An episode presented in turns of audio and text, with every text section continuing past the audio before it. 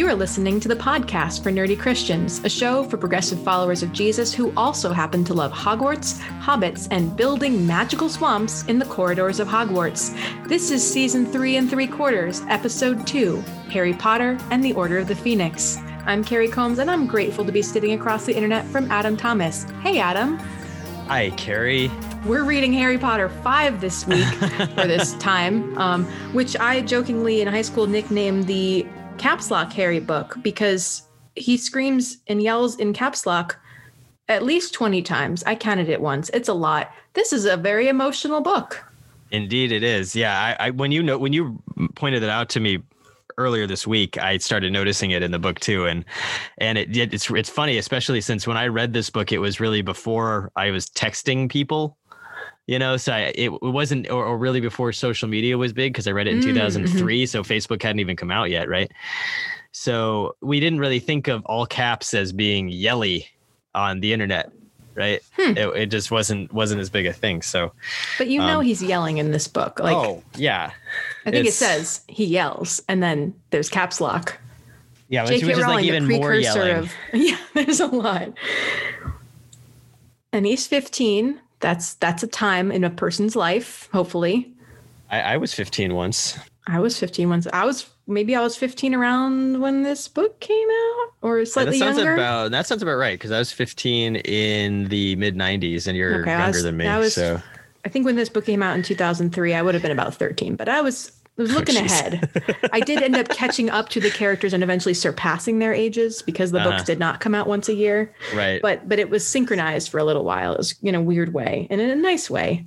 That's um, fun. That's fun. Yeah, I was always too old for the for the books, but um I was like the I was like the age of like the older Weasley brothers. Yeah, the like the cool older college yeah, phase right. The, of life. Cool ones. The cool um, college I was, phase. I was cool in college. I had sure. that experience, definitely. If you listened to last episode, you'll know that we are skipping from book three to book seven in our main season podcast time. And so we're taking this opportunity to have a three episode mini season and talking about Harry Potter's four, five, and six, the longest of the books. Mm-hmm. And uh, we are just doing one episode on each. However, at some point in the future, we will come back and hit some themes and such from these middle books. Um, like we've talked a couple of times about talking about house elves in, a, in an episode, yes. and they're not just in book four, they are pretty important in book five as pretty, well. So, yeah, very important. We won't be talking about them today, but we will be talking talking about them at some point. Um, what, what's our scripture quotation today, Carrie?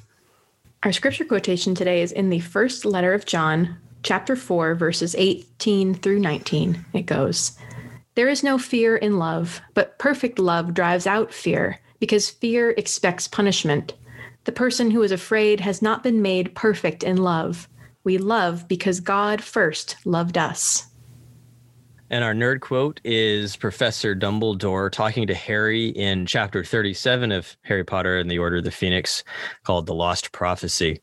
There is a room in the Department of Mysteries that is kept locked at all times. It contains a force that is at once more wonderful and more terrible than death, than human intelligence, than forces of nature.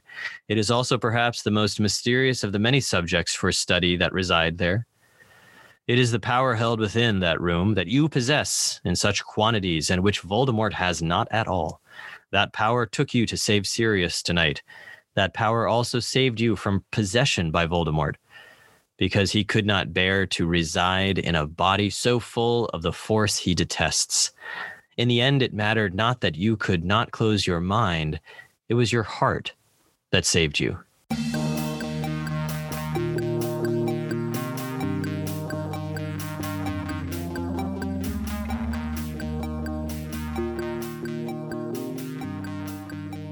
Unfortunately, last week I set a precedent that I would uh, uh, summarize these uh, middle Harry Potter books as quickly as I possibly could. So we're just going to give Harry Potter 5, which is the longest Harry Potter book. I think it's the same length as 1, 2, and 3 combined. Probably. yeah, really it's long. It's uh, very long. It's pretty close. All right, so here we go. Harry is back at Privet Drive, and nobody is sending him any information. He's really, really angry. Um, I'm going to say he's really, really angry several times in the next few minutes. He goes uh, walking and ends up seeing Dudley, and they get attacked by uh, Dementors. And and Harry uses the Patronus charm and gets rid of them, and it's really exciting. And then he gets expelled from school, and his wand is going to get snapped in half. But that doesn't really end up happening. He ends up with the Order of the Phoenix at number twelve, Grimmauld Place, which is Sirius's house. It's seriously uh, gross and full of dark magicy stuff. Um, but that's for later in the story. Um, none of the kids that are there are able to be part of the Order of the Phoenix, which really cheeses them off. But it's because Mrs. Weasley said that they couldn't be, and she's the overprotective mom. Mr. Weasley brings Harry to his hearing at the Ministry of Magic, which is underneath Muggle London, and it's the the time of the hearing has changed, and then Dumbledore appears anyway, even though it seems like Fudge has tried to set it up so that Dumbledore couldn't come to the hearing. And what's that? It's in the Wizengamot uh, chambers as opposed to like the office of the head Oh, of the magical law 12. enforcement. Yeah, it's whatever.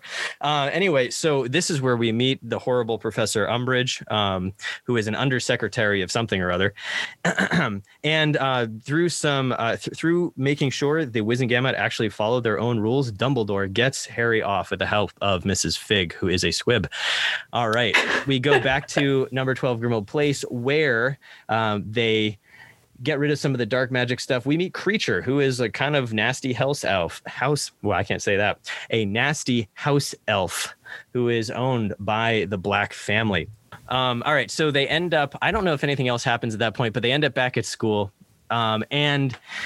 What's this? That awful woman from Harry's hearing is the new defense against the dark arts teacher, and she is pretty awful. She's literally the Um, worst. So the year begins, and then they go to this Defense Against the Dark Arts class. And what's this? They're not actually going to learn any magic. They're only going to learn learn the theory. That's no good.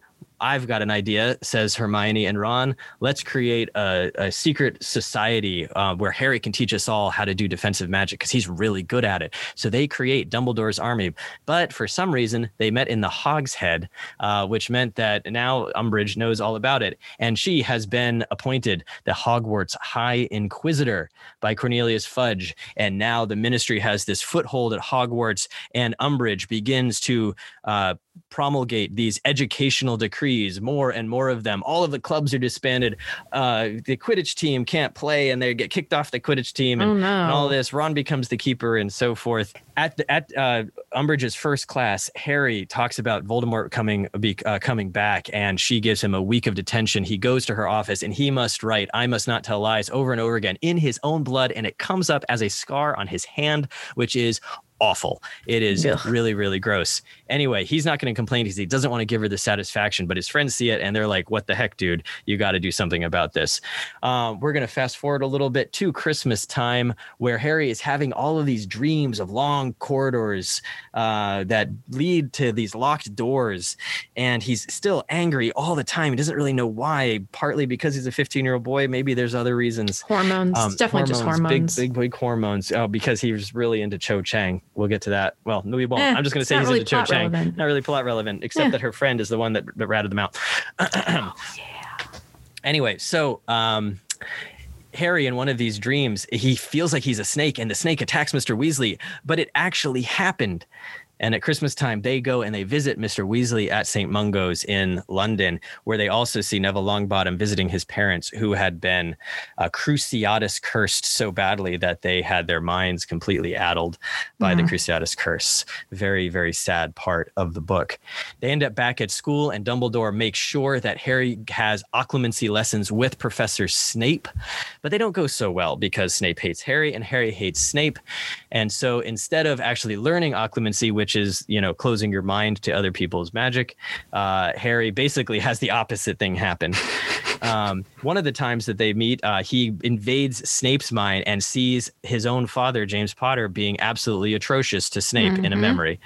Um, all right, we're gonna fast forward a little bit more. Hagrid comes back. Hagrid's got a giant brother named Grawp, and they're in the forest. That's fine. Mhm, Um, uh, and then the year continues and everything gets worse and worse and worse at Hogwarts. The Inquisitorial Squad is made, which is basically Slytherins trying to get everybody else in trouble. Dumbledore's army, which is the Defense Against the Dark Arts Club, was set up. They're all learning their magic great in the Room of Requirement, and then it all goes wrong.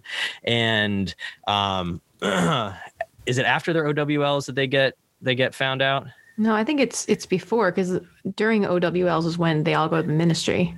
Right, right, right, right, right. Okay. Anyway, so they all get they get found out, and um, they have their OWLs. Um, Fred and George, instead of taking the NEWTs, they fly out on their brooms, causing a big ruckus because they're going to go start their soundtrack in the yeah, movie right really good soundtrack in the movie. Uh, they're going to go start their joke shop in London. Um, so fast forward a little bit further, we're getting to the climax of the book now, and um, Harry's continuing to have these dreams and and and these visions, and in one of them, he sees Sirius Black being menaced by Lord Voldemort in in the Ministry of Magic, and he goes, "Oh, I need to go save Sirius, but first, let me go just like looking on the fire and see if he's there." And Kreacher, the house elf, says, uh, "No, yeah, I haven't seen him. He, he's somewhere. I don't know." Um, uh, and then so Harry, along with Ron, Hermione, Neville, Luna Lovegood, who's also in this book, and I haven't mentioned her yet, um, and Ginny. Yep, and, yep, and good. Ginny go to the ministry, and they go and they're they end up in the Department of Mysteries, which is the end of this corridor that Harry's been dreaming about all year, and they find the prophecy that is about Harry, and then the Death Eaters attack, and there's big scuffles, and everybody gets hurt, and then the Order of the Phoenix arrives and s- tries to save the day, but Bellatrix Lestrange kills Sirius Black. He falls into the veil, and he is gone. During this scuffle, the uh, prophecy smashes on the floor, never to be heard. Then Voldemort comes and possesses Harry, and well, no, Voldemort comes and fights Dumbledore in the Ministry, and to escape, Voldemort possesses Harry, and Dumbledore has to choose between saving Harry and fighting Voldemort. And Dumbledore, of course, chooses Harry. Voldemort gets away, but not uh, not before Cornelius Fudge, the Minister of Magic, sees him and finally admits to Dumbledore that Dumbledore was right all along. There's a whole bit about uh, Professor Umbridge getting uh, attacked by centaurs, which I missed It's a little inappropriate. yeah. but that that all happens because she's horrible. Um, so we come back to Hogwarts, and uh, Harry and Dumbledore talk in Dumbledore's office, and Dumbledore explains almost everything to Harry. Uh, talks about why he has to go back to Privet Drive, which is because of the love of his mother. Going through his aunt makes it so that he is protected from Voldemort at the time. He keeps explaining uh, up until the point of uh, showing Harry the memory of the prophecy, which is the only reason that Professor Trelawney is at the school. And uh, the prophecy states that the one that Voldemort marks that was born at the end of July. Um, is the one that's going that neither can live while the other survives. And so we now know that Harry either has to murder or be murdered um, at some point later. Uh, so the book ends with uh, the with everybody going back and the war, the second war has begun. How'd I do? That was incredible, especially considering, dear faithful listeners, that I tried three times to do the summary and got bogged down on chapter one. So I want to say A plus Adam. It's a wild ride, difficult task. We'll see if maybe I can handle six. It's a little shorter, listened to it a little bit more recently, but my goodness, there is a lot going on in this book. And when we were thinking about what we wanted to talk about, there's a lot of themes that we wanted to lift up. Not enough to merit going chapter by chapter like we have done in times past. We're still happy with the three and three quarters uh, segment we're doing here. But there's a lot of big stuff happening in this book, not just Harry's big boy emotions. Uh, so, where do we want to start? Mm, why don't we start there? Actually, let's start because the book basically begins with Harry being furious all the time. That's right. And by the time we get to six, although he's still grieving Sirius, he's not caps lock Harry anymore. So this book really is a, showing a lot of Harry's anger. And as a person, I'll admit, from a who's pretty afraid of anger, both my own and others, who was taught that, especially as a girl, expressing anger is not okay. I should be just sad all the time instead. Not all the time. I should be sad instead of angry. Anger is an, an emotion that I'm coming to terms with and really when I was reading this book as a 13 year old, did not appreciate having to read Caps Lock Harry. Now, as an adult, I appreciate this because Harry's angry about some things that are trivial and perhaps could be solved with like a healthy conversation. But he's also expressing anger about injustices and things that are deeply wrong in the world um, and in his life and the way he's been kept out of important conversations um, by the grown-ups like dumbledore and i respect that i think anger is valid and harry is expressing extremely valid anger throughout this book So what are the things that you identify as the valid things that he is expressing anger about? Grief in the end, I'd say. I'm trying to remember what else he gets angry about. I, I in preparation for this podcast, I kind of re- revisited the beginning and the end. So I'm sure there's a lot in the middle. Um, but towards you know in the in the end when he's raging in Dumbledore's office during the Dumbledore download, he has just lost like the one parental figure aside from Hagrid, who we always forget when we talk about anyway, that's a sidebar. Um, so he's raging about Sirius's death, his like quasi father slash brother figure, um, and he's angry at Dumbledore essentially for like letting it happen. Um, also, Dumbledore says, "I know how you feel, Harry," which you know that short circuits my anger immediately. He doesn't know how he feels. I mean, he's experienced something similar, but not the same. Yeah, it's one of the things that we are taught not to say in pastoral conversations with people even if you had what you consider a similar experience doesn't mean that you've processed it the same way what you can say is I, would like to know how you feel if you feel comfortable expressing it to me or please help me understand how you feel mm-hmm. better yet just sit there while somebody rages for a while and then when mm-hmm. they when their rage breaks and they start crying give them comfort because it, it will happen and that's what happens at the end of this book. You know, Harry's throwing all the silver instruments and, you know, destroying Dumbledore's possessions. And Dumbledore's calm, aside from his gaffe and saying, I know how you feel, Dumbledore does receive that anger well. He does not tell Harry to be quiet or sit down or shut up. He receives it all um, very kind of gracefully and placidly. And then once Harry's burned out that rage and is ready to sit down and catch his breath, Dumbledore's there with some answers. And really, from the beginning, this book has been about withholding answers from Harry. Um, why is he alone at the Dursleys' house all summer? Why are his friends presumably together, but not telling him where they are or what they're doing? Why isn't he getting any information in the news about, you know, the rise of this magical dictator? It's all, you know, at this point, Voldemort's operation is very secretive and shadowy, but Harry does not know that yet. He wasn't there the first time. So he doesn't, I mean, so he doesn't know how how the kind of game works at this point. He's expecting an attack like yesterday, and he's just constantly on edge at the beginning of the book, waiting and waiting. And then he gets these little tantalizing hints from his friends um, and nothing from Dumbledore. And throughout the book, Dumbledore will not look at him, not speak to him, treat him what seems like indifference, but is actually calculated protection, but doesn't explain why. And it's so frustrating to read his reasons at the end of the book about wanting to spare Harry the pain mm-hmm. um, are are valid. Uh, although yeah. he he recognizes that he's made the choice to spare the pain of one person while perhaps putting thousands at risk. Mm-hmm. Um, so he's he's kind of failing the, the this end of Star Trek two. The needs of the many outweigh the needs oh, of the sure. of the few yeah. or the one. You know that's Spock when he's dying in the in the I torpedo haven't seen Star tube. Trek 2 in a long time. Oh, it's so good.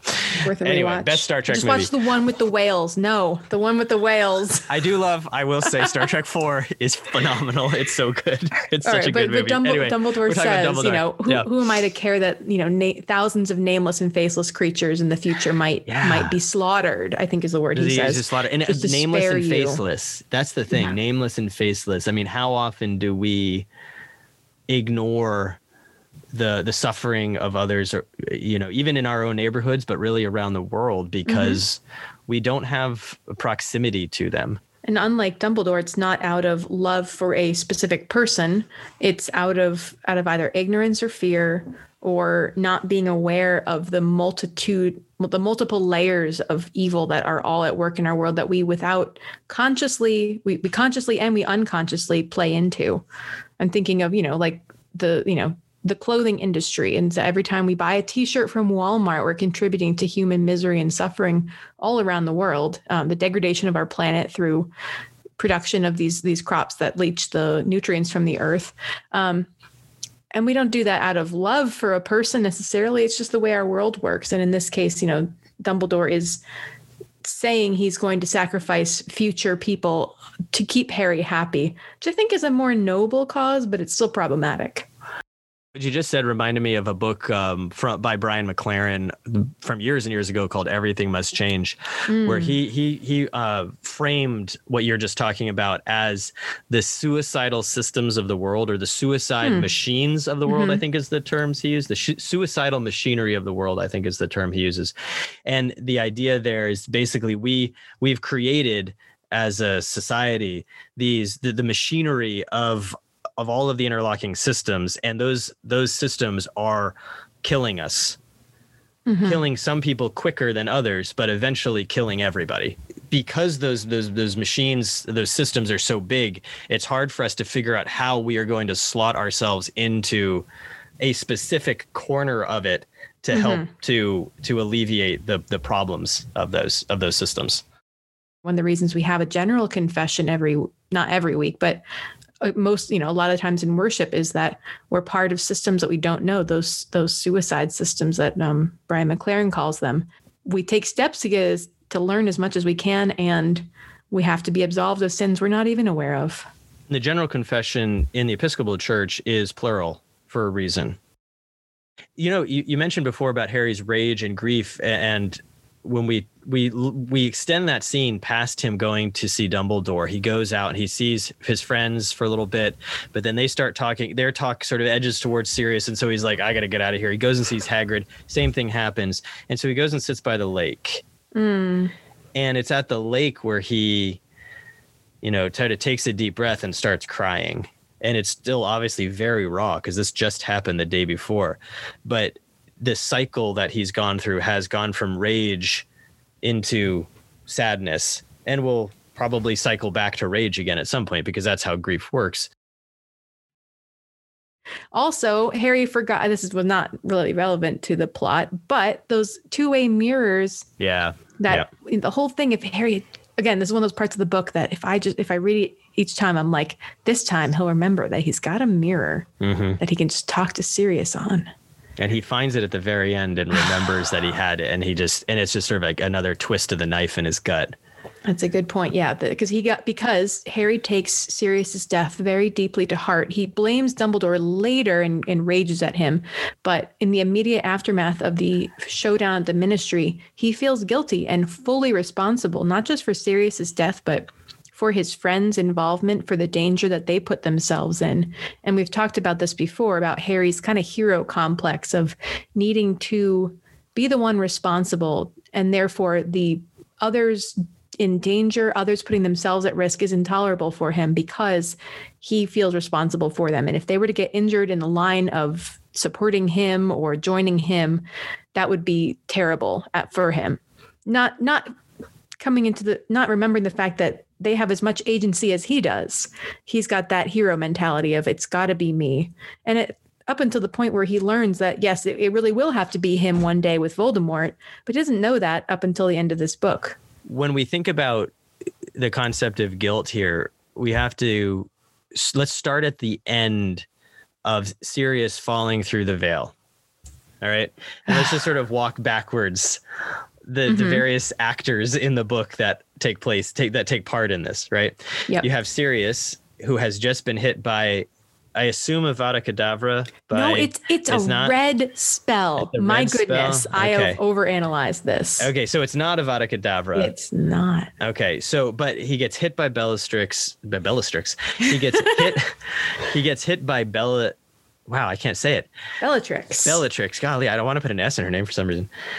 Um, he gets hit by Bellatrix and falls through the veil. All right. So why is the veil there at, at all? It is a the embodiment of death that they study in the Department of Mysteries. Did I get that right? Okay. I kind of didn't really figure it out until I was older.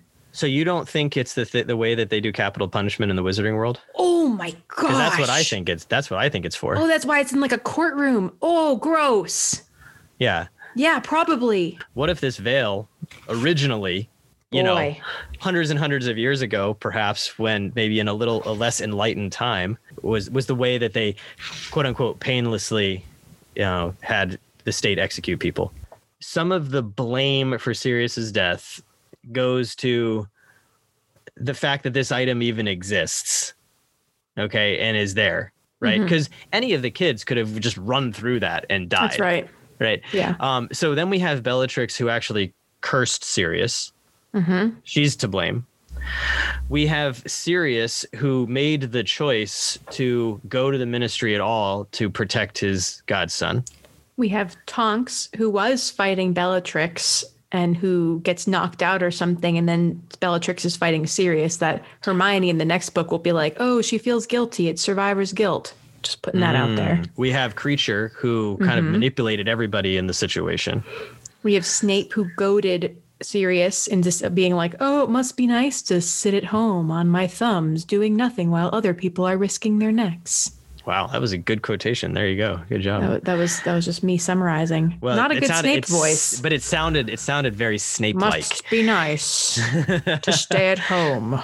Okay. Thank you, Alan. That's Rickman. terrible, Alan Rickman. Uh, so then we have, and then of course you have Voldemort for putting, you know, just be basically being the big bad at all. Mhm, mhm. And then, so a small portion of all of this ends up laying at Harry's feet, in that he is the one who went to the ministry and caused the Order of the Phoenix to have to come and rescue him. He's kind of like the catalyst. Mhm. You know, like he kicks off his his true. It's his discrete action of like going there, um, kicked off the chain of events.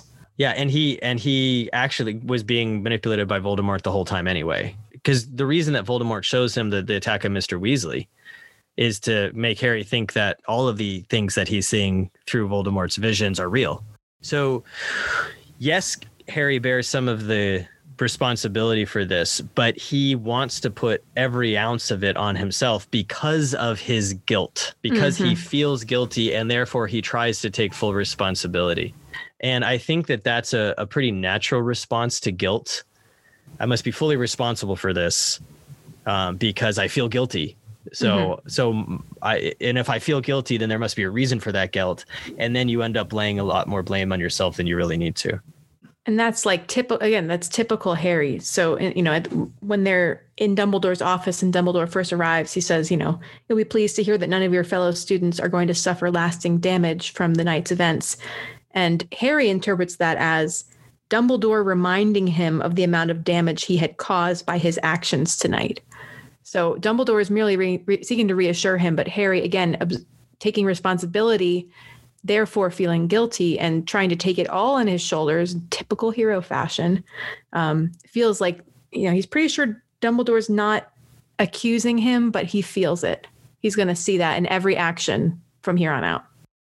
Harry puts motivations on other people that aren't actually there. The number of times he starts yelling at Ron and Hermione Oh my God. Yeah. because of this displaced, you know, anger. Mhm. It, it, there's a lot of transference going on here. Yeah. Um, thankfully, because Hermione's awesome, she does not take. She doesn't take it every time this happens. After Yep. like the first, the first time she's just sort of like taken aback by it, but every time it happens after that, she she calls him out on it.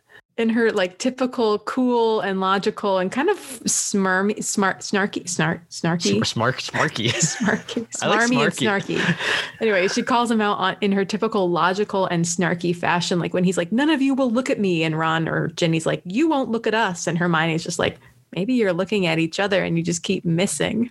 it's like not appreciated by him in the moment, but my goodness, she knows how to inject herself in a healthy way to these conversations mm-hmm. and interrupt that this that that problematic pattern he's getting in. Yeah, it, it's there's just so much of that, and and she just keeps saying, Harry, we're not the ones that you're angry about, angry at.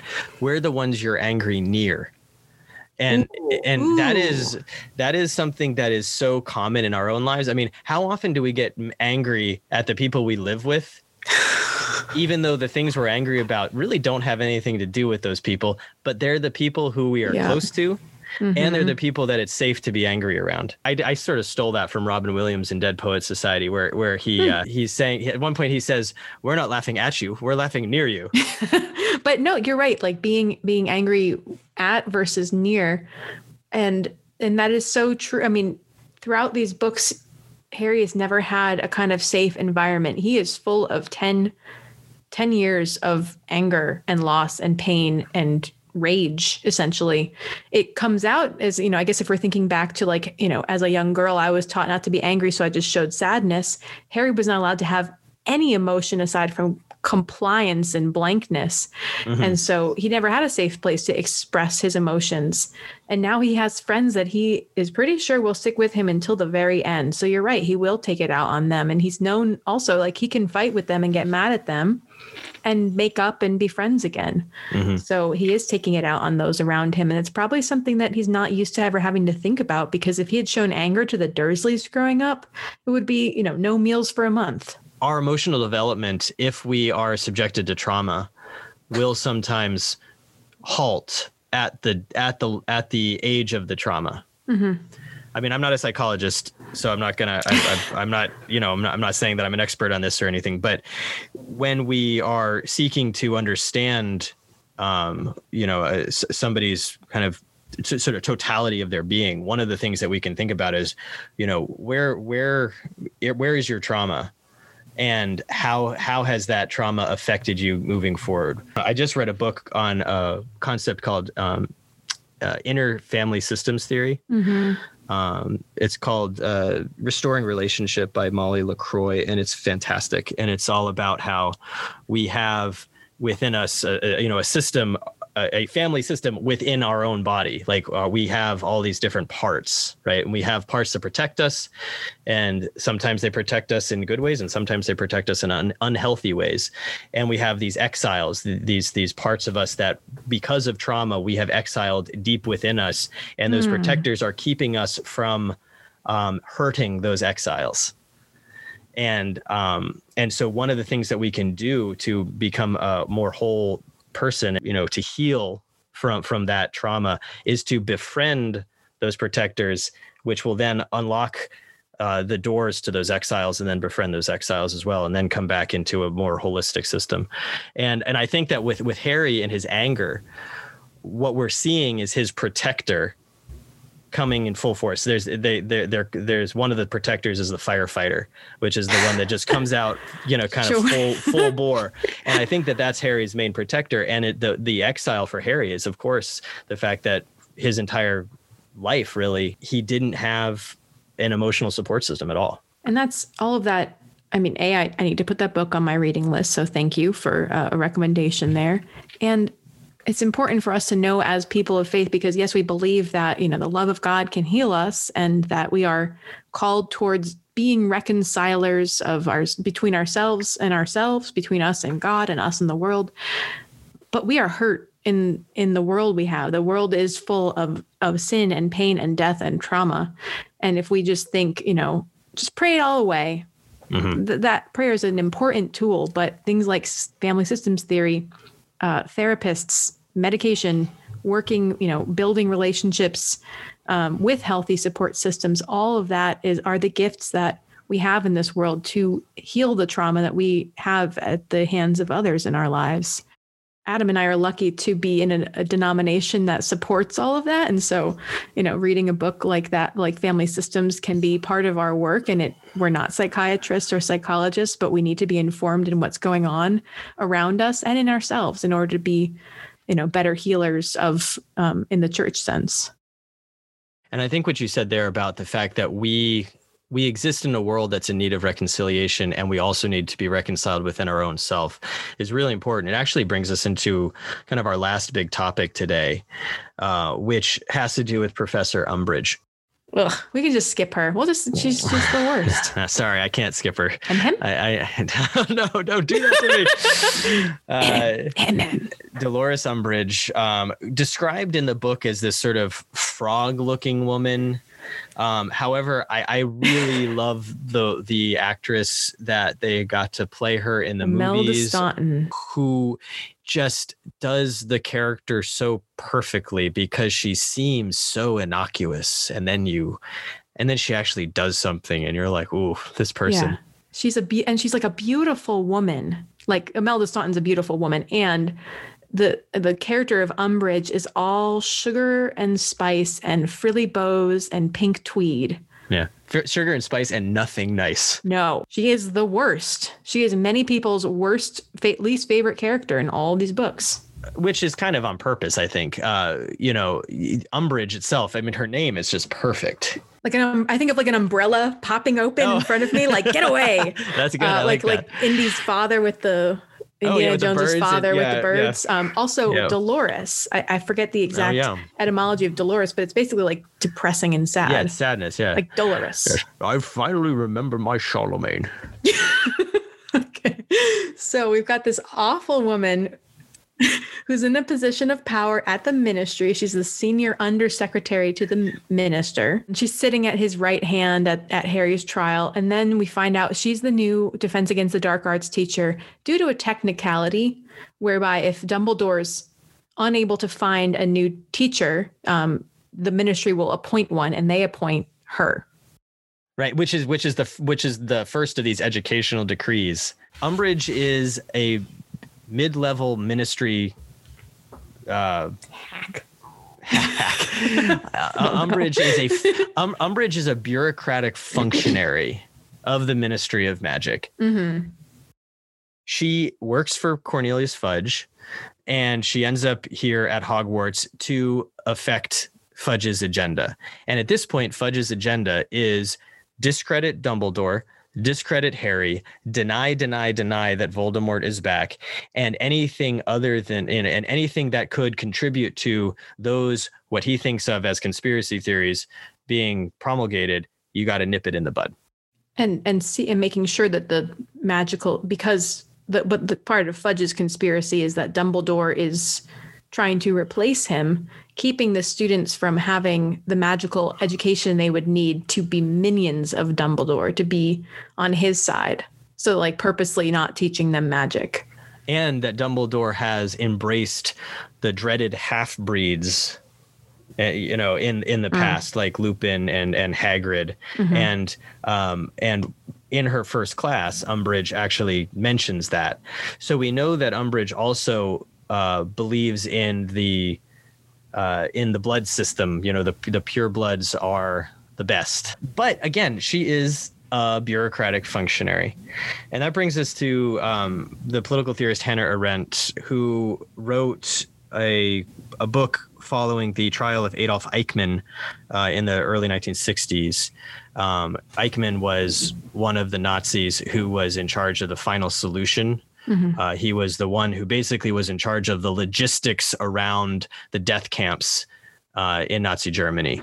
And Arendt coined a term in that writing, the banality of evil and I found an article as I was trying to research this um, because when I think of Umbridge, I think of the phrase banality of evil. And um, this article that was uh, from Haaretz in, in May 2019 by Dr. Michal Aharony, uh, she says, um, by banality of evil, Arendt had in mind two interconnecting idea, ideas. The first is that Eichmann was not a satanic figure, or for that matter, an extreme anti Semite. He was an ordinary person. He had no motives for his actions other than promoting his own advancement. His deeds were monstrous, but the man himself was banal. The notion of the banality of evil refers to the paradox created by totalitarian society. This is the important part, in which an unprecedented crime is executed optimally by an ordinary bureaucratic apparatus. It suggests the disparity between the vast dimensions of the crime and the unexceptional persona of the criminal. The, uh, the writer of this article goes on to say the second element that Arendt perceived in Eichmann was thoughtlessness, a trait she defined as the almost total inability ever to look at anything from the other fellow's point of view. But this did not absolve him of responsibility for his deeds. The lesson to be learned from the Eichmann trial, in her view, was that this sort of thoughtlessness, which is, quote, by no means identical with stupidity, can, quote, wreak more havoc than all the evil instincts taken together, which perhaps are inherent in man, unquote. Her primary argument was that in the atmosphere prevailing in Nazi Germany, Eichmann could not have distinguished between good and evil. Arendt termed him a quote new type of criminal unquote who commits his crimes quote under circumstances that make it well nigh impossible to know or to feel that he is doing wrong unquote wow And and I I don't know if you see Umbridge in that, but I, but I, I do. absolutely. So if we, I mean, this some of these, I don't think Hannah Arendt's been brought into it, nor Eichmann. But if you want to draw the parallels, right? The Death Eaters are are Nazis. Mhm. All this this fascism and blood purity is is led by, I guess, Voldemort is Hitler, and Mhm. in this case, Umbridge is Eichmann in that she's responsible for the logistics of carrying out these atrocities. She's the one presiding over, as we'll remember in book seven, over the um, the phony trials trying to prove that Muggle-born witches and wizards are not actually magical. Um, she's the one that when when I think it's when the kids are or the teenagers are talking to Sirius about Umbridge, um, he's the one he says the, the world isn't split into good people and death eaters. We've all got both light and dark inside us. Because they're trying to think like wait is she a death eater? She's not a follower of voldemort at all but she's a follower of this like totalitarian regime that rejects the truth and in doing so furthers the power of of fascism of the evil one I, th- I think that's a very tight parallel, and you're and and you're right about the bureaucracy of the ministry, which we get a little glimpse into in this book. This kind of like it's just an office build. I mean, it's a magical office building, but like there's people going and doing their jobs every day who, under the wrong leadership of Fudge, end up furthering all this awfulness, the torture of students, the um, spreading of discord, the re- rejection of diversity in the magical community. Um, and it's just business as usual. And and we see that and then that ends up getting explicitly tied to voldemort when he takes over and, and has like sleeper cells kind of wake up in the in the um, ministry and, and takes over by they kill the next minister of magic and put their guy in who's under an Imperius curse. Mhm. and for umbridge it may as well be the same thing as working for fudge. She's just happily ticking along. And it, it allows her to perhaps embrace a worldview that she she held but perhaps didn't completely trumpet. And so umbridge is that is is that eichmann figure who is the the, the faceless bureaucrat who has gained some semblance of power and then uses it in in a way that she seems to think is actually helpful Mhm. and in a totalitarian state um, we it's called that because it seeks total control over the life of the individual. It severs the divide between public life and private life. That's what totalitarianism is Hmm. by definition. There is no longer any privacy. Mhm. everything you do is seen by the state and controlled by the state. And we see that's what umbridge is doing in book five with all of the educational decrees. Right. If you want to have a club you need it to be stamped by me right. right and she'll read your mail too right right um and and i just i wanted to talk about the banality of evil here with umbridge because we we see it I, I think we're seeing it more and more as we as our world is cycling back into Mhm. a, a season of of authoritarianism Mhm. uh, and fascism, um, it, not just in the United States, but in in in Eastern Europe and in other places in the world. Um, we have to be on the lookout for not just the easy to spot horrible things, but also all of the stuff that's in the middle that is that is the the the apparatus that is making all that happen. And the um shoot, hold on a second. I had something it's really good. It's gonna be worth waiting for. A, a book about this, by the way, is by Timothy Snyder. It's a little tiny book called uh, On Tyranny 20 Lessons from the 20th Century. Hmm. And he actually talks about Hannah Arendt in here quite a bit. Really good book. I realized I got that quotation wrong. That was about Crouch, but similar, similar, you know. Crouch, like Umbridge, are not officially Death Eaters, and yet they both have led to atrocious acts. But I was thinking of, you know, back to our end of book four quotation from Dumbledore about doing what is right and doing what is easy. Umbridge Mhm. does what is easy because the the rising totalitarianism around her benefits her. It promotes a worldview that she agrees with, which is that, you know, pure blood's good, everyone else bad. And she's able to gain power within that. She is very much choosing the path of what is easiest for her and will get her power and will get her advancement. Um, we see her in in the memories rising through the ranks and becoming more important by having this you know additional becoming headmistress of hogwarts for a short time mm-hmm. um, and so she is not following the way of truth of um, equality of justice she is following her own path kind of typical slytherin and in doing so espousing these views that are then used by by the evil ones mm. that that that reminds me of our our scripture quote for today. There is no fear in love, but perfect love drives out fear. We usually stop the quotation right there when people when people quote this. They don't say the the next bit of the verse because fear expects punishment. That that part of the verse actually I think changes the meaning that we add we, we put on these words. Fear expects punishment. And so Umbridge exists in this world of of of punishment. The first thing she does to Harry is punish him right? Mm-hmm. When he mm-hmm. speaks out, she is afraid of what he stands for. Everything that he says makes her afraid, not just because he himself uh, uh is not a pureblood, not just because he's saying something that's going to destabilize the ministry that she works for. Um, it's it's a whole host of things that that have made Professor Umbridge afraid, and she responds to that by punishing. Same thing with her her fear of we learn uh, her dislike for what she calls half breeds.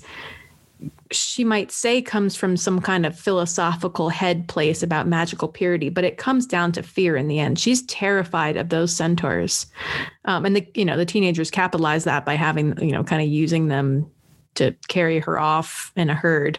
Um, but she's she's afraid of diversity, of difference, of something that's different than her upbringing of being a pure blood quote unquote uh, witch the fear of diversity runs through this book, but also through the entire series of Harry Potter.